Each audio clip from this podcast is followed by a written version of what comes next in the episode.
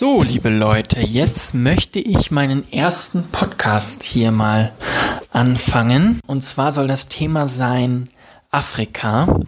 Ähm, Afrika hat 54 Länder und ich war bis jetzt nur, glaube ich, in vier oder fünf. Also noch nicht so vielen.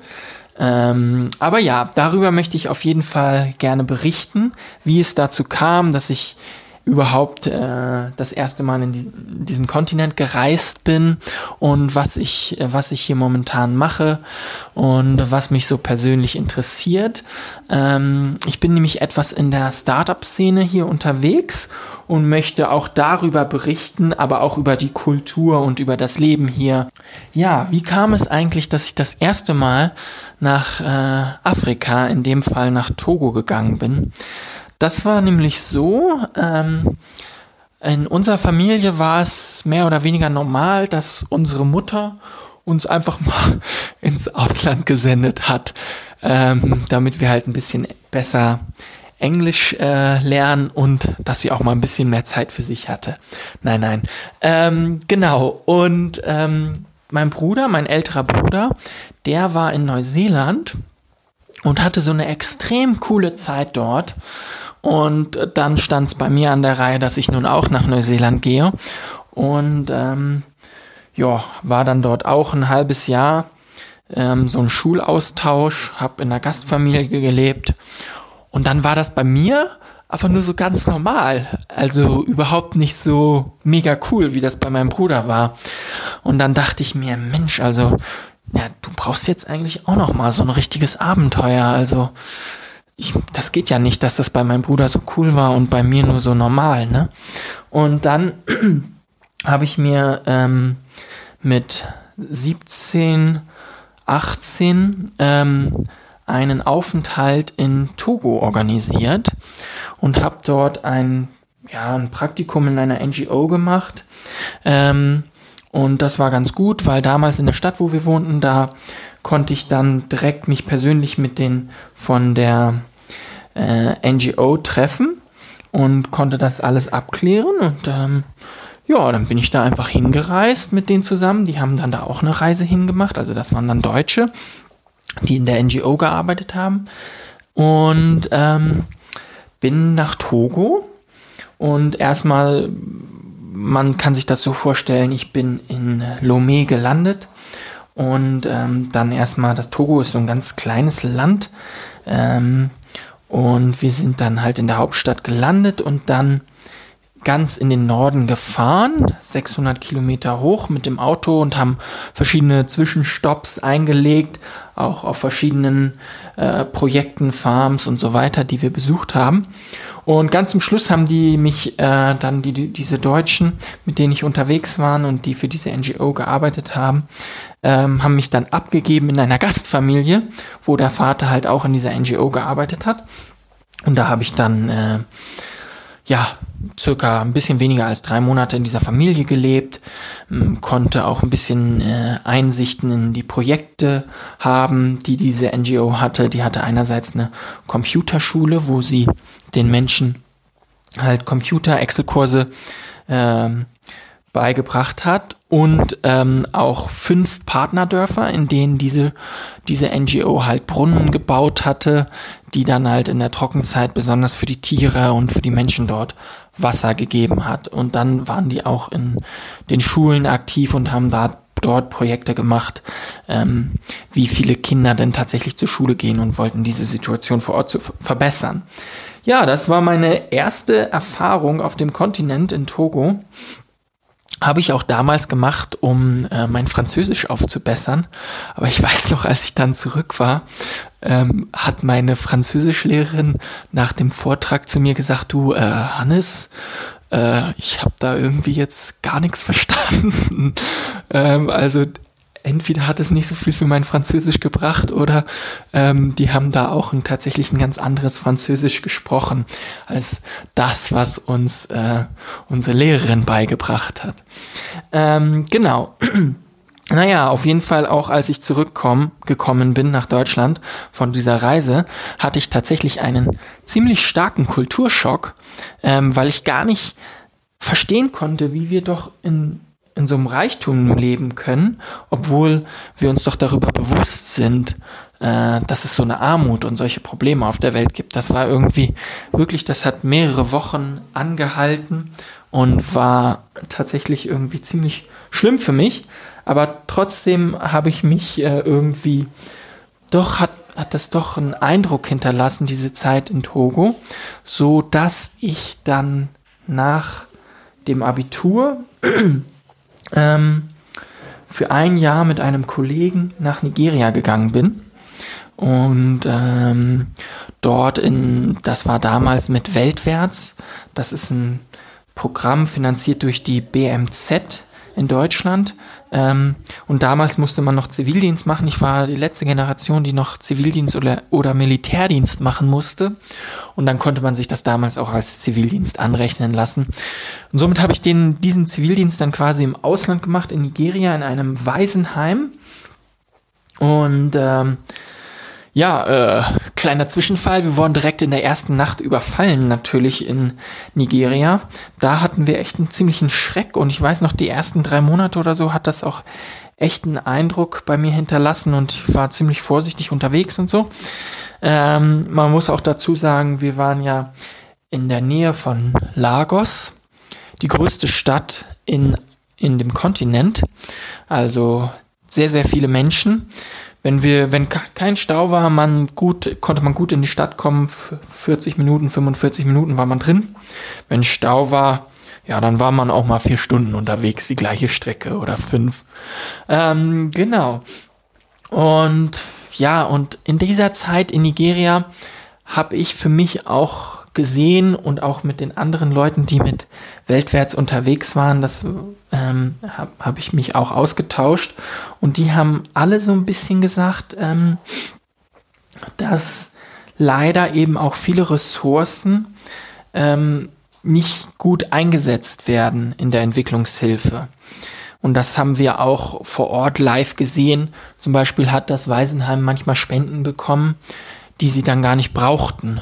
Und dann waren zum Beispiel manche Räume voll mit irgendwelchen Klamotten, die aber eigentlich gar nicht so richtig verwendet wurden. Und das fand ich dann auch irgendwie schade und habe mir Gedanken gemacht, was denn eigentlich, äh, wie denn Entwicklungshilfe besser sein könnte.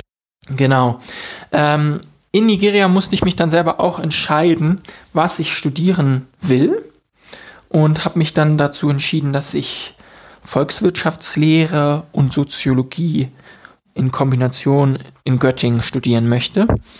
Ähm, und ich habe mich für diese Kombination entschieden, weil ich damals schon irgendwie so das Gefühl hatte, dass ähm, eigentlich Entwicklungshilfe müsste wirtschaftliche Entwicklung bedeuten. Ja, nach meinem Studium habe ich dann für drei Jahre in der Schweiz gewohnt und war dort aber nicht so glücklich, was glaube ich einerseits daran lag, dass ich nicht wirklich einer Aufgabe nachgegangen bin, die ich für mich persönlich als wichtig angesehen habe. Und ähm, da habe ich mich dann zurück entsinnt, ähm, dass äh, es mir doch eigentlich in den Ländern, in denen ich bisher in Afrika unterwegs war, sehr gut gefallen hat und dass ich doch auch irgendwie schon davor das Gefühl hatte, dass man etwas tun könnte, um die Situation zu verbessern. Ähm, auch wenn ich eigentlich nicht genau eine Idee habe, wie ich das machen würde, ähm, habe ich mich dann inspirieren lassen und bin erstmal wieder urlaubsmäßig zwischendurch ähm, nach Afrika gereist und bin dann, war zwei oder dreimal in Kenia unterwegs und einmal in Äthiopien und auch noch sogar noch mal zwischendurch in Ägypten. Ähm, und ähm, habe in äh, Kenia und in Äthiopien Leute kennengelernt und äh, ja, dann hat mir mein, mein Vater, mit dem ich eigentlich gar nicht so viel zu tun habe, hat mir dann aber empfohlen, ähm, du Hannes, schau dir doch mal Äthiopien an. Ähm, die haben Frieden geschlossen mit Eritrea. Äh, das könnte vielleicht interessant sein. Und äh, ja, tatsächlich habe ich dann hier so gut einfach Leute kennengelernt ähm, aus dem Goethe-Institut hier und auch, dass ich ähm, mir gedacht habe, jo, das machst, ne? Und dann ähm, bin ich mit einem Kollegen etwas später hier nach Äthiopien gereist und er war dann einfach nur einen Monat dabei und ich bin dann weiterhin hier geblieben. Und das war ziemlich cool, weil dieser Kollege von mir, der ist halt, der geht auf die Leute zu, spricht sie an und wir haben so enorm viele Leute kennengelernt in dem Monat, den wir hier waren. Ähm, das hat mir echt einen super guten Start äh, gegeben. Und ja, dann war ich hier tatsächlich so ein bisschen in der Startup-Szene aktiv. Ähm, ich hatte verschiedene Ideen, was man machen könnte. Die waren aber auch alle so ein bisschen idealistisch und ähm, haben deswegen tatsächlich nicht so gut geklappt, ähm, wie ich mir das vorgestellt habe. Ähm, aber es hat mir sehr viele Einblicke gegeben.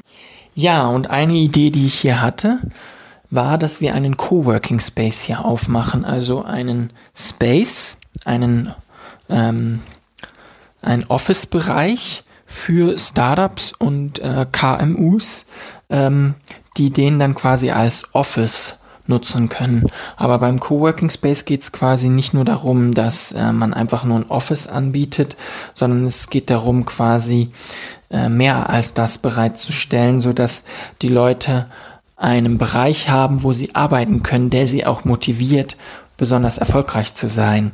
Durch zum Beispiel verschiedene Networking-Events, durch ähm, einfach wie, das, äh, wie dieser Bereich eingerichtet ist. Und ähm, das war eine Idee, die wir hatten. Ähm, wir sind dann im Endeffekt aber gar nicht dazu gekommen. Wir haben ein paar Events organisiert und ähm, auch ähm, mal so eine Analyse gemacht, wie viele denn tatsächlich daran interessiert wären. Aber letztendlich sind wir dann nicht so weit gekommen.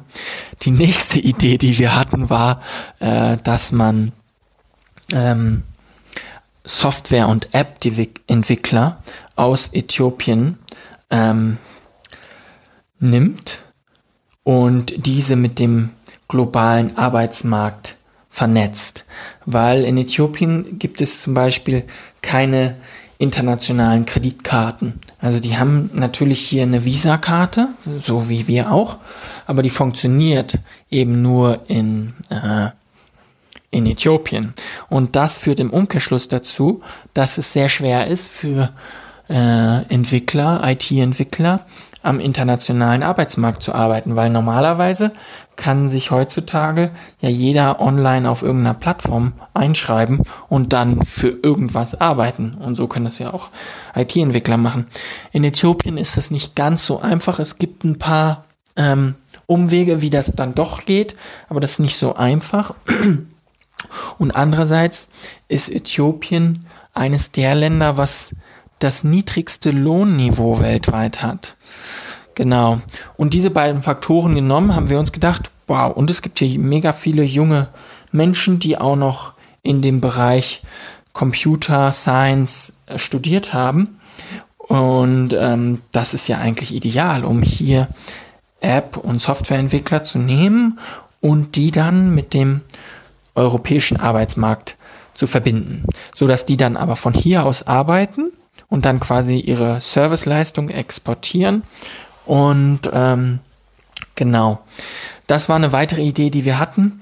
Ähm, ist auch immer noch eine ziemlich gute Idee und vielleicht wäre es noch möglich, dass das Lokale weiterführen ohne mich und ich vielleicht höchstens nur noch mit der Bezahlungsabwicklung unterstütze. Ähm, aber ich habe auf jeden Fall für mich gemerkt, dass äh, es nicht so das ist, wo ich leidenschaftlich dahinter stehe. Ähm, was mich viel mehr interessiert, ist, lokale Startups zu unterstützen. Ähm, und äh, in diese Richtung soll also auch mein, mein Podcast gehen, den ich hier mit euch angefangen habe. So, jetzt sollte ich vielleicht noch kurz was zu der Kultur hier erzählen in Äthiopien. Also ähm, man muss dazu sagen, in, in äh, Afrika, in den Ländern, in denen ich jetzt schon so war und was ich so gesehen habe, ähm, gibt es, sind die Kulturen echt sehr verschieden. Zum Beispiel in Nigeria ähm, und auch in Ghana, obwohl ich noch selber nicht in Ghana war, aber schon ein paar Menschen aus Ghana kennengelernt habe, sind die Menschen eher extrovertiert und laut und so. Und in Äthiopien sind sie eher so ein bisschen zurückgezogen, ein bisschen ruhiger, sehr höflich zum Beispiel eine Sache, die mir aufgefallen ist, ähm, dass sie einen immer ausreden lassen. Und ähm, manchmal ist es halt so, dass die dann auch selber sehr lange reden und äh, dann reden sie aber nie dazwischen. Also in Deutschland würde man ja dazwischen reden und sagen, so, jetzt will ich auch mal was sagen. Ne? Ähm, aber das ist hier nicht so der Fall. Sonst, Äthiopien ist auch ein sehr religiöses Land, um genau zu sein, eines der religiösten der Welt.